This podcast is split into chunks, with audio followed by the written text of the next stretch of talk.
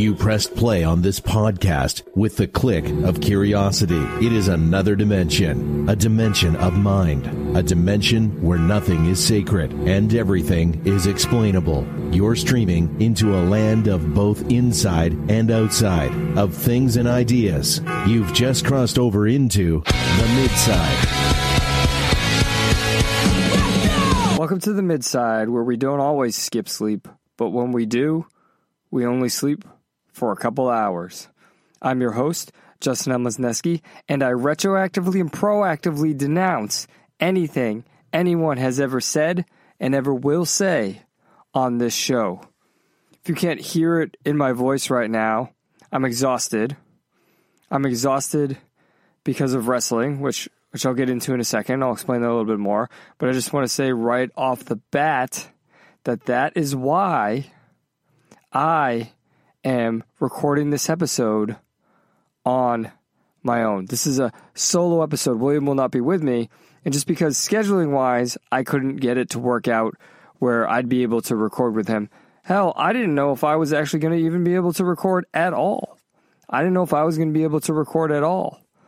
Uh, this weekend, there was boys districts, girls regionals, and then Saturday, I had to go do weigh ins for four hours in the afternoon for the Ione, Florida AAU Youth State Championship on Sunday, today, the day I'm recording this. So, needless to say, although I've already said it, I am exhausted. I am exhausted because it's like get up, go to wrestling, come home, barely sleep, get up, go to wrestling. Uh, I'm not saying I hate it or anything. I actually enjoy it very much. It's just it's taking up a, a lot of my time. Uh, it's also taking up a lot of uh, my body. And specifically, the other reason I couldn't record this episode, say, on Saturday morning is uh, I have five girls on my team. Five girls on my team. Three of them made states. And what the boys typically do on many teams is in the postseason, called the state series. You have districts. If you make the top four in districts, you go on to regionals. If you make the top four in regionals, you go on to states, and then the top six to eight place at states. It's very unclear on far as what's going on, especially because the brackets came out and the brackets only seem to indicate right now that only the top four are going to place for girls, which doesn't seem to be fair if they're placing the top eight for guys. So we'll say four to eight place. We'll we'll see what they do with that. But anyway, for this what they call the state series, the postseason, the playoffs, basically a three tournament playoff. Boys typically dye their hair, right, or bleach it. So all the boys bleach their hair, and in the school I, I coach at, their colors are gold and blue. So the girls want to dye their hair blue. Uh, so my hair right now, in the process of getting to that blue, is bleached bleached blonde, and now everyone calls me Slim Shady, calls me Eminem. I'll throw a picture in there in the Discord at some point, uh, so you can see what I'm talking about. But yeah, it's been it's been great. It's been very rewarding, uh, just to see the immediate effects of your work. I think with a lot of jobs, and I think with teaching in particular, you don't always see the immediate effects of your work. It can be something where you have to say, you know, this will pay off for them in the future. But with sports, and especially with wrestling, when you're out there every weekend in their wrestling tournaments where they can have, you know, four or five matches, you see the improvement immediately and you see the effects of what you're teaching them and how you're training them immediately. And it's been very rewarding. I mean, to with only five girls on the team, which at that that is a disappointment. But to have three of them place in states, not place in states, make it to states. Oh, getting ahead of myself. That's how tired I am. To to make it to states. I hope they can all place at states. We'll we'll see what happens. But to have three of them make it, I, that was very very rewarding for me. But you know, districts was very rewarding. We had four of the girls win district championships, and the third or the third, the third, the fifth get second right? And then in regions, the one who got second, got third in regions, and two other girls got second in regions. So all of them are going to states because they're in the top four. So that will be taking up a lot of my life over the next two weeks training, practicing, and then of course boys regionals is next weekend, and I have to help run that tournament. You know, the, my my team has to help run that tournament, so we'll see how that goes. But it makes it difficult. It makes it difficult to find things outside of wrestling to talk about, and it makes it important to find things outside of wrestling to talk about. And I did I did drop a couple things in Discord, and as always, if you want to join the Discord channel, you can do so by going to the midside.com slash podcast or the midside.com. Click on any episode link, and in there is a link to join the Discord. I dropped a couple links in there of things that just sort of came across my, can't really say desk anymore, right? We can say screen. They came across my smartphone screen, and they were, I just found them interesting. I found them interesting. So the first thing that I found really interesting that I dropped in is a, an email I got from Disney. So because I live down the world from Disney World, I live down the world, live down the street from Disney World, because I'm an annual pass holder, I get all sorts of marketing emails from Disney. Now, I live in a uh, developed community. I don't even know how to describe it. It's it's like a developed, curated community. There are some houses here. There's a bunch of condos, and you know, I live in a condo. In the backyard is a man-made pond, they call it, although it's sort of bigger than what you would think of with a pond. And of course, you don't want to swim in it because it's Florida and there's probably an alligator in there of some sort of size.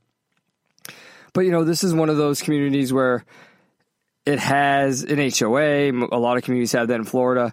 There's a you know a rec center with a pool and a uh, fitness center, and then of course across the street as part of the community is a, a, club. It's a hundred dollars a month, and you can eat there. And there's a bigger pool and a lazy river.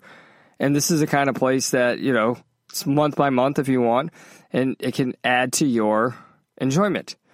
And I point this out because I dropped this email I got from Disney. It's Story Liz, Liz blah, blah, blah, Storyliving by Disney, and it's introducing vibrant new home communities designed for you.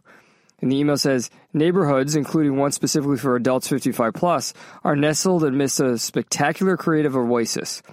Walt Disney himself enjoyed the area as a rejuvenating retreat, and now we invite you to do the same. And of course, the first one they're talking about here, and they're talking about the area is Coachella Valley.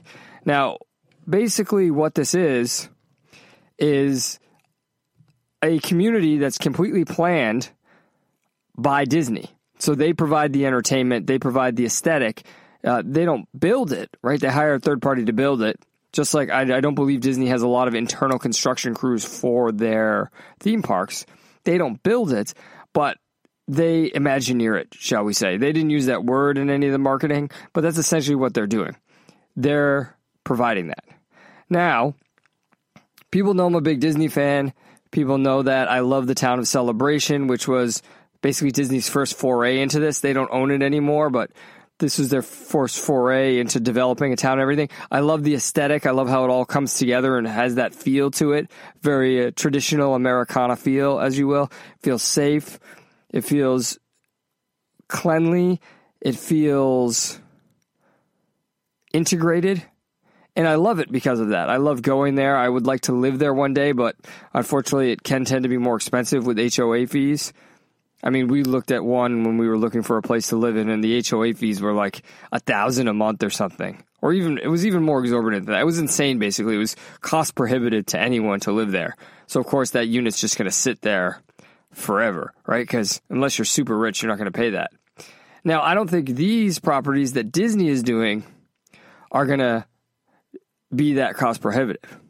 I'm also not sharing this, and I don't find this interesting because it is Disney. I find this interesting because I think Disney is ahead of the curve here. And what I mean by that is when I was living in California, especially Southern California, what I'm about to say especially applies to Southern California. I noticed that they were the developers were moving towards a new model of homes. And that model is everything together. And what I mean by that is shopping, living, entertainment, all in the same place. Because in Southern California, and Daniel will often talk about this if you know him at all, and I'm sure he said on the show at some point. In Southern California, you don't want to go outside your five mile radius because you go outside of that, it's so cumbersome to go anywhere. I mean, when I lived in Anaheim, I was literally three miles from Disneyland, right? And it was cumbersome to go anywhere outside of that.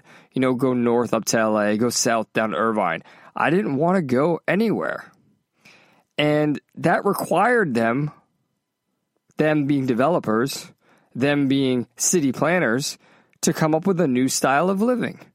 And that is, even though the area is urban sprawl, creating an environment which discourages people to from traveling because you want to get rid of that traffic and encourages them to spend their money all in the same place. They were building up in in the uh, I believe it was the Santa Ana Mall was going to do this. I know that the Angel Stadium owner wanted to do this. Perhaps that's where Disney got the idea, right? Because Angel Stadium is down the street from Disney, and you know Disney used to own Angel Stadium, I believe. Uh, but there actually is, there are apartment buildings around Angel Stadium, even one that looks like called the George in the in the parking lot. So I think this is I think this is where housing is going to be going. I'm not sure it's a good thing. I'm not sure it's a bad thing, but it's an interesting thing to reflect on because something I always talk about is think locally, right? Because everyone's so worried about nationally, globally, and I say the only way to fix problems is to think locally. So I the good side of it is I like that. I like this idea of like let's create a beautiful place to live that we don't really want to leave. But at the same time, I have two issues. One, there's something to be said to don't turn your blinders off to the rest of the world. Sure, maybe you live in a beautiful community and everything you need is right there, but how do you grow as a person if you never travel beyond where you are? And now I don't I don't mean to fetishize travel, right? In the way that, you know, everyone in LA like will put on their Instagrams and their dating profiles, "Oh, I travel all the time," right? I have wanderlust. Like must love to travel to be with me, right? I'm not talking about that. It's not I'm just, it's not a social status thing, right? You know, oh, I have enough money that I can travel, right? That's a very LA thing. I'm not talking about that. I even mean just looking beyond your basic essentials and basic needs. I mean, driving across the state, driving across state lines. Maybe because I grew up in New England, that was something that was more common for me, but drive into Rhode Island, drive into New Hampshire, drive into New York, drive into Connecticut, right? See what's going on in all of these different cities. Go from Worcester to Boston, go from Worcester to New York City, go from Worcester to Long Island, right? Worcester to Albany, right? Drive that. You know, I was living in South Carolina. Go from Clemson to DC. Go from Clemson to Atlanta. Go from Clemson to Charlotte. There's other things. There's other people available in other areas. No, no lifestyle is going to be the same anywhere. Now, does that mean you have to travel internationally and so forth? So, I'm not saying you need to do all this to be a good person, but that's the thing that concerns me about having a community like this. I get the reasoning for it like I said, I get the positives of it. It's curated. Everything you have you need is right there, and it's by people who are world class when you're talking about Disney. But discouraging people from going anywhere. And then there's the negative side of yeah, a planned community can be a good thing. It makes sense, right? You would think just like speciously it makes sense that someone's planning a community and it all fits together and it's integrated. That's amazing. That's beautiful. That's a good design concept. But we do have to look at who is doing it, right? Who do we want in charge? Is it good to go from government doing it to a giant corporation doing it? And I'm not saying either is necessarily evil, although people make a case for both, right? And I perhaps lean more towards the government is necessarily evil platform. But the idea of just having so much power and control in one group, even if it is a private enterprise, is a bit concerning for me. It's a bit worrisome for me that these people would have that much control over our lives. And again, they're trying to keep us in this one place, right? So what are they going to do to keep us in this one place? Especially if we see more corporatism going forward, right? So if you really want to get cynical about it, you really want to get cynical about it. Imagine this is a, a stage in Facebook's metaverse. And we know how Facebook and social media companies are in bed with the government. So imagine the way you can be controlled digitally by Facebook or Twitter or any of the social media platforms, that being manifested physically. Can you not leave your house? Is this how they enforce lockdowns? Is this how they make sure lockdowns happen? I mean, when I look at this, isn't Disney just a step ahead of Amazon? Isn't Disney just a step ahead of Facebook? Doesn't Google have supposedly an uh, aesthetically amazing campus? Why wouldn't they want to provide such a service to other people? I mean, Amazon already does. You can have them deliver into your house, into your garage. Your garage, not your house. Your garage, I mean, your garage is part of your house, but I meant specifically the garage. So, who says Amazon wouldn't want to do that with owning the house overall or building the house overall? Oh, you can do everything through us. You know, Amazon, you can buy those buttons, right? You can buy a button that says, oh, I'm out of Tide. Get, send me more Tide. What if they had the entire house set up that way? What if they had the entire house set up that way? Would we want to have one company, one group have that much control? I don't know. It, it, it's concerning to me. It's concerning to me. Then again, another story I saw this week is another example of this sort of concern. Belgium apparently approved a four day work week and a right to disconnect. So I I have two major concerns about this. One, it's a slippery slope argument, right? Why four days? Why four days? Why not three days? And then when it's three days, why not two days? When it's one day, what do we do then? Maybe a half day? I don't know. This to me is, is the, the idea that I always talk about it's the, the Marxist labor theory of value. That the value you create is based on the amount of labor you put in, which of course we then have to measure in time. Right? The amount of work you do should be based upon the task you need to complete. Take wrestling, for example, right? Imagine they said, as a wrestling coach, you have a four day week. So you're telling me, including matches and including practice, I can only have four days. Okay, well, then one of those days is matches, right? A tournament. The day before, I can't go hard in practice because you don't want to burn the, the wrestlers out for the, the day of the tournament, depending on the level of competition in the tournament.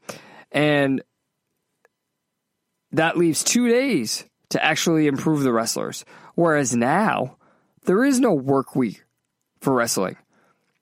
Last Sunday, we started practice at 8 a.m. And then the kids club came in and we worked with the kids club. So we worked for four hours on Sunday morning. Nobody else worked for those four hours, I don't think. If they did, kudos to them. But I, I think that made a major difference for my team, for my girls. I really think that made a major difference. Imagine taking that away. Imagine taking that away. It's just, just I, I don't like this idea that people don't want to work, so we measure their their labor value by time and we tell them they can do more of what they want with their time. Well, what do you want to do if you don't want to work? And I don't mean that in the I'm going to slave away from the man for a paycheck. Like, yeah, I get paid for wrestling, but I'm not doing it because I get paid. I'm doing it because I enjoy it. And it is work. It is work. I am building a team. I am building a program. I am building specifically these young women. I'm helping them become better people. So that is definitely work. Now, of course, the argument in response to me is always going to be, well, that's only what is required. We're going to make it so you are only required to work four days. You can do more than that if you want, but legally, an employer can only require you to work four days. So there's going to be a couple things with that. I would think that, first of all, that's going to create a new sort of approach to hiring people where you hire people on four day rotations. So it's like you work Monday through Friday or Monday through Thursday, you work Tuesday through Friday, right? You work Wednesday through Saturday, and so on and so forth. I mean, you can figure out the, the sliding scale there. Um, and also, this is the growing power of government, right? Like, why does government have to mandate this? Why does government have to mandate this? If you want this, why can't you just negotiate that with your employer? And that's my problem with the second thing too. They're talking about how in COVID we learned we have to have the, the disc, to disconnect. We have a right to disconnect. Why is that a right government needs to assert? If we're talking about natural rights and rights, you know, anything that you can do naturally is what you are free to do, right? You have a right to do. Uh, of course, as long as it doesn't involve harming other people. Why is the right to disconnect something government needs to create or announce? I mean, perhaps you could argue it needs to be protected, but I don't understand the need to announce it. Right? Isn't that a contract between you and your boss? The right to disconnect? If your boss is is not letting you disconnect and keeps blowing you up, wouldn't that be something you want to look at? I mean, we would consider that a toxic relationship if you were dating romantically and someone kept blowing you up and wouldn't leave you alone. Why do we not consider that way for employment? I mean, it seems to me a lot of, and I've, you know, I've said this before and I'll always say this, the issues are the lack of self-esteem. Why is government standing in for the self-esteem of the Belgian people here? Right? A right to disconnect. Why can't you tell your boss that yourself? Why can't you negotiate that in an interview? Why do you need government to mandate it? What is the argument? I mean, the other argument has to be that people are so mean and malicious that, or needy, that they don't give their employees the right to disconnect. Although, also, isn't this, I mean, now that I think of this, doesn't a four day work week impl- uh, imply the right to disconnect? Is it really a four day work week if you take your work home for the other three days? I, I don't know. This, it just seems to be so many people just want to get out of work because they don't enjoy work and they don't enjoy work because they're not doing anything they actually like and enjoy because ultimately they don't like themselves enough to know what they like and enjoy and to believe they can do things they like and enjoy. Of course, that actually folds into the, the final story I wanted to talk about. I, I dropped it again in the Discord. Snack Maker's Hostess, Snack Maker Hostess unveils caffeinated donuts as market for caffeine spiked food heats up. So I wouldn't say 10 years ago, but no, let me think of the year. Yeah, it's about 10 years ago. It's about a decade ago. I basically swore off caffeine. And I want to say basically because there's this caffeine in chocolate, and every once in a while I'll have a caffeinated soda. But I really do not consume caffeine. I don't consume caffeine. And I never considered it part of straight edge. It was just I I honestly I used to like drink a soda in the morning. And whenever I did, it would you know, give me problems with gas to get really personal, but also worse than that, it would give me headaches. I would constantly have headaches and I know other people who drink coffee every day have this problem. And it, honestly, it's an addiction. It literally is an addictive substance that they even describe it in this article, this Yahoo News article uh, that they're reposting from the Washington Post. That's interesting to me nowadays how sites just to get your click creates deals with other publishers in order to get their content on their platform. It's very interesting. But anyway, they say that in here. They call it a stimulant. They call it a stimulant. Let me see if I can find it real quick if I scroll down here all this BS about cops and.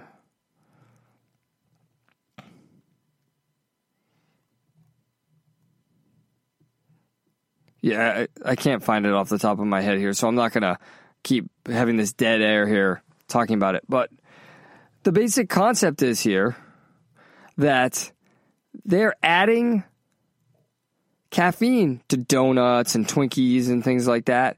And they're making flavors such as chocolate mocha and caramel macchiato to get in on the market, essentially, where Let's see what it says here. Caffeine consumption has increased in recent decades, and consumers are getting it from sources outside standbys such as coffee, tea, and soda. Hostess is following other food companies looking to tap into the growing market by adding the stimulant to their foods and drinks this is they're of course talking about energy drinks, right? And they talk about that in the uh, in the um, in the article here. Researchers in 2014 determined that 85% of people in the United States consumed at least one caffeinated beverage a day. Most typically coffee, tea, or soda. Despite popping up on the market and making news, energy drinks such as Red Bull, Monster, and 5 Hour Energy made up a sliver of the market at the time. Right. Of course, they make up a larger market now, right? And again, I was ahead of the curve here, right? I mean, 85% of people, I, in 2014, I was not in that 85% of people. I was prior to that, right? But I'm not anymore, right? And I think I had a Mountain Dew a couple weeks ago because again, I was so exhausted. I was like, I'll have a Mountain Dew. But when I had it, that caffeine hit me hard. It hit me hard because it is a substance. It's a foreign substance. And what happens is you get used to it. And that's what the addictive cycle is here. The addictive cycle of, I need something to stimulate me, but now it's not stimulating me anymore. It just becomes a natural part of what my body needs. And that's what people don't realize, right? They use something that's a stimulant and they say, oh, that was really good. I'm going to keep using it. But it's the law of diminishing returns. The more your body gets used to it, it becomes a normal part of what your body processes, the less stimulation you're going to receive from it and the more it's going to hurt you when you stop consuming it. I mean, it's the same thing with sugar, and I'm not going to lie, that's that's the major thing I'm addicted to, and that becomes the question. Where is the line here with drugs? Where is the line here with substances? Right? I mean, it's clear to me as a straight edge person, alcohol, you know, what are typically called the hard drugs, marijuana, all of these things are things I do not believe you should consume. I believe they harm they harm you. You develop a dependency. Uh, I am rapidly, even more so, believing caffeine is here. But what about sugar? Where is the line of moderation? And uh, you know, Daniel and surely William would talk about drinking moderately, right? And there is a case here. I don't think there's a case for alcohol. There's more of a case for caffeine. But where is the line? And I certainly can say that we've stepped over the line as a culture in America when we're this dependent on it, right? Think about the amount of money wasted on Starbucks products every day. You want to talk about success financially, economically as a culture. We have so much money we can throw it away on Starbucks. And now we've created a dependency here. If I'm going to have problems with the what I call accepted alcoholism, I have to call out this. What is this caffeineism? I don't know. I, I mean, I think we're addicted here. When Hostess needs to put caffeine in there, or when Hostess puts caffeine in there to have uh, a market, to have a market, because or they think there's a market, so they want to tap into that market. They put caffeine in their products. I mean, my final sort of thought that has to deal with all of this is if we do legalize marijuana, and again, your body, your choice, so legalize it and let people do what they want how many companies will start selling marijuana or I can't remember. I was going to say HGH, but I don't mean that. Whatever the acronym is or the the letters, the THC. Sorry, THC. That's it. That's why I thought HGH because of the H there. You start selling your TNT. How much are going to have TNT infused products, right? All these products. And I thought TNT like the channel, but it's actually funny because you think of gunpowder in the products. So maybe I should have said like TBS infused, right? TBS infused products. But again, this goes back to how is this any different from going back to what I was saying about the first story about the story living from Disney? Isn't that a Disney infused product? So now we're going to start talking about physical dependency and psychological dependency and addiction. It's fascinating, and I don't have the answers to these questions. I just I have questions which lead to more questions and they're they're interesting to me. Right? And I hopefully other people will find these things interesting. I mean, hopefully you're still listening to this episode. I kind of can't believe I'm still recording it, but hey, whatever. All right, one final thing I want to talk about before I sign off here. Get some sleep. Right? I actually need to pack my workout bag for tomorrow and maybe hang some clothes, or I think I'm going to put that off to tomorrow. I don't know. Uh, I might have a snack. I don't know. Final thing I want to talk about is a movie review because I know you guys all like to hear what I have to say about movies. Like to hear my analysis. So I saw Uncharted starring Tom Holland and Mark Wahlberg. I saw it because I as you saw as you've listened to the show, you know that I hugged the trailer. Thought the trailer good. I mean, it's Mark Wahlberg, looked pretty funny and you know Tom Holland, I'm not to, you know, pigeonhole him as Spider-Man or dislike him completely just because of his involvement in Marvel. He, you know, he's a good actor. Although in a few of the scenes, especially with all the parkour his character does, you see the Spider-Man influences on the movie. So the movie is based on the video game Uncharted. Tom Holland plays Nathan Drake. He is searching for a lost treasure of Magellan and Magellan's like 18 crewmen and Mark Wahlberg's character, Sully, yeah, the most Boston name ever, right? Which makes me think of Sully's brand, which I bought t shirts from, uh, is helping him. There's a whole undercurrent about his Nathan Drake, you know, Tom Holland's brother, who's long lost, and that pays off with the setup for a sequel.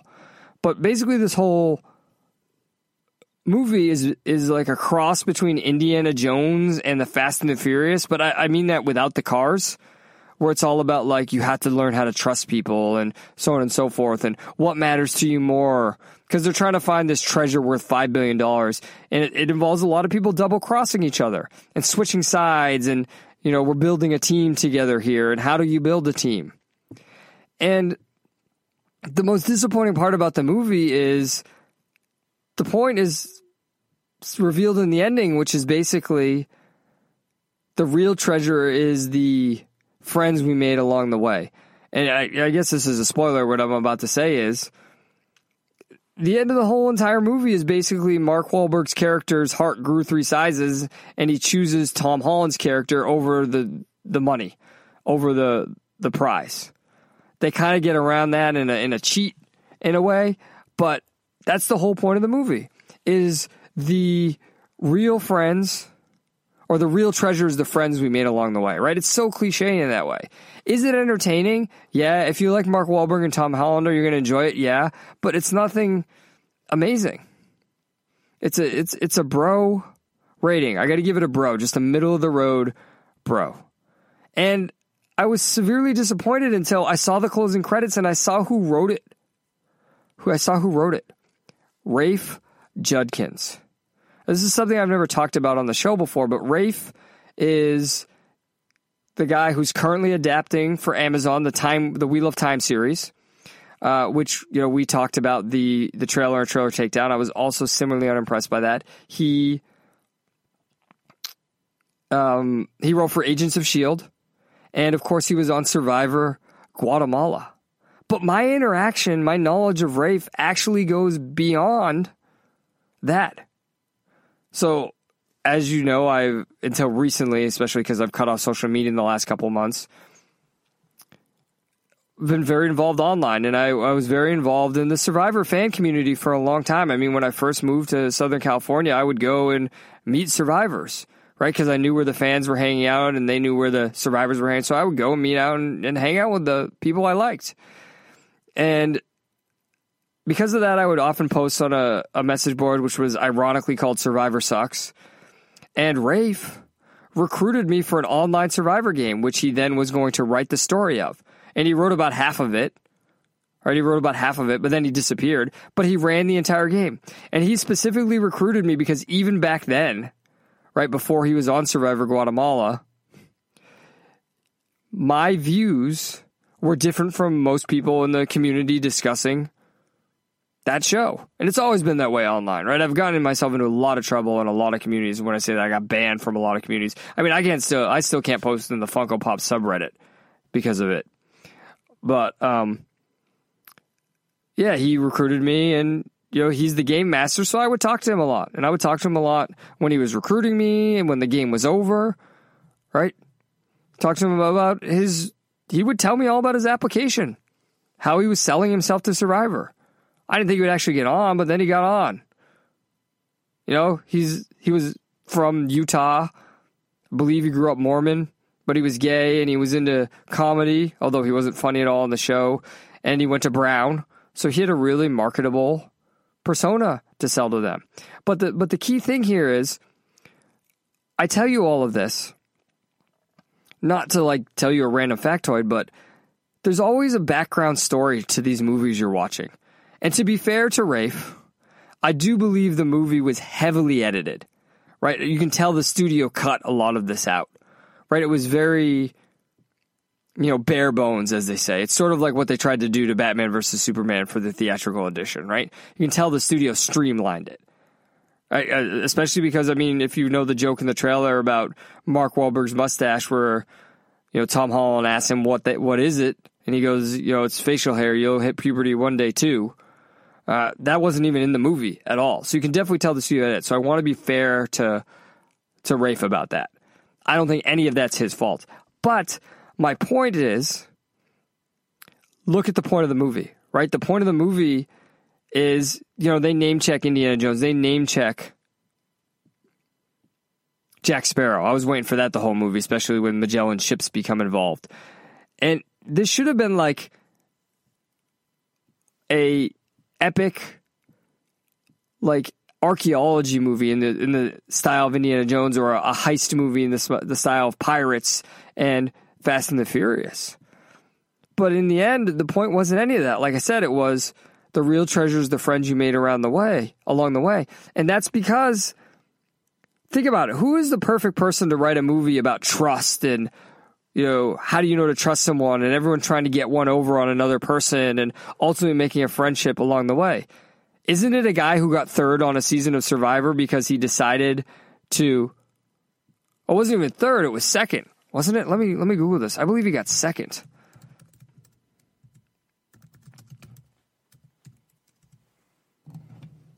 No, he got third. He got third. He yeah, he did the uh, the old step down thing, right? Let me look at it here. Do do do do do do do do. Yeah, he did the whole step down thing, right? Where he yeah, he told somebody to vote for him, and then that person went to the finale and got all the votes, so on and so forth. Let me see where it is. Do, do, do. Here it is. Yeah, I mean, the way they edited the show was um, the woman who went on to win chose to vote him out. But there was a whole thing that he wanted her to vote him out and everything because he ended up valuing friendship more than the, the prize in the show.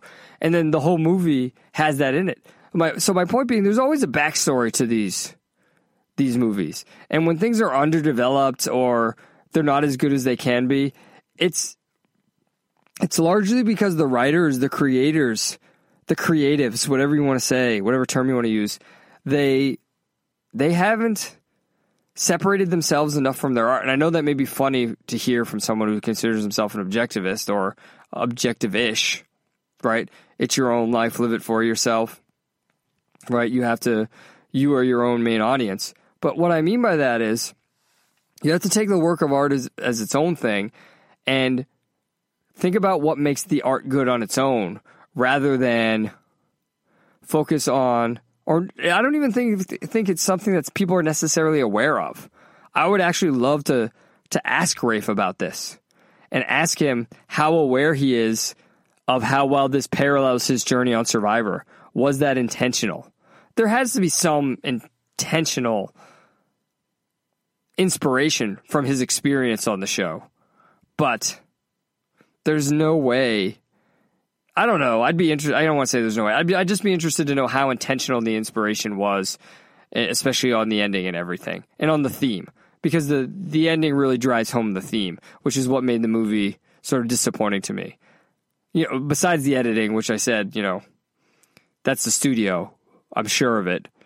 but beyond that, just the ending and, and what the overall theme was. So there's a little perspective. You do, first of all, you don't always know who people know. You don't always know who you know that's gonna become famous or become influential or become known or notable, especially in this internet age, right? I mean, talk about Rafe, but then, you know, I was hanging out with Zuby, talking to him one day, right? And that's happened with other people too. So you just, you just never know. And well, who am I? Like, I'm just some dude talking into a mic on a podcast, right? And in a closet, talking in the mic on the podcast, not in the closet in the way that sounded, but that's the joke I make every week. And, you know, maybe some of you thought the podcast would blow up. Looks like it never will. I still enjoy it because you just do the things you love. So, ultimately, hats off to Rafe for writing a major budget movie. I mean, the dude got to write a major budget movie starring Tom Holland and Mark Wahlberg. That's awesome. The thing started off in Boston. I don't know if that was his decision or Mark Wahlberg's decision, but hey, in a way, that dude's living the dream, right? He was on Survivor. He wrote that movie. Maybe it's not as good as I would like to think I could have done it and would have done it, but hey, he did it and it's there. And I don't know the context to everything that happened. So hey, good on him. We got some perspective on it. Glad I saw it. Glad it exists. not going to dissuade you from seeing it, but I'm also not going to say, hey, run out there and see it. I think there's a lot of good stuff coming out this year that we will have a great chance to talk about on this show. I want to thank you, as always, for listening. I just gave you that little spiel about why you make me feel less crazy, although I still kind of am crazy. If you want to support the show, you can do so through Patreon or Locals. Patreon is per episode, Locals is per month. Any and all support is appreciated, including affirmations. That's the midside.com slash podcast or the midside.com slash Patreon or the midside.com slash locals. I'm really losing steam here. I'm really losing steam. Uh, tell a friend. Yeah, that's it. I'm done. I'm checking out. I'm about to crash here. This concludes your journey into the midside. I'm Justin Emlazeski reminding you that if things get tough, take a step back and witness the farce.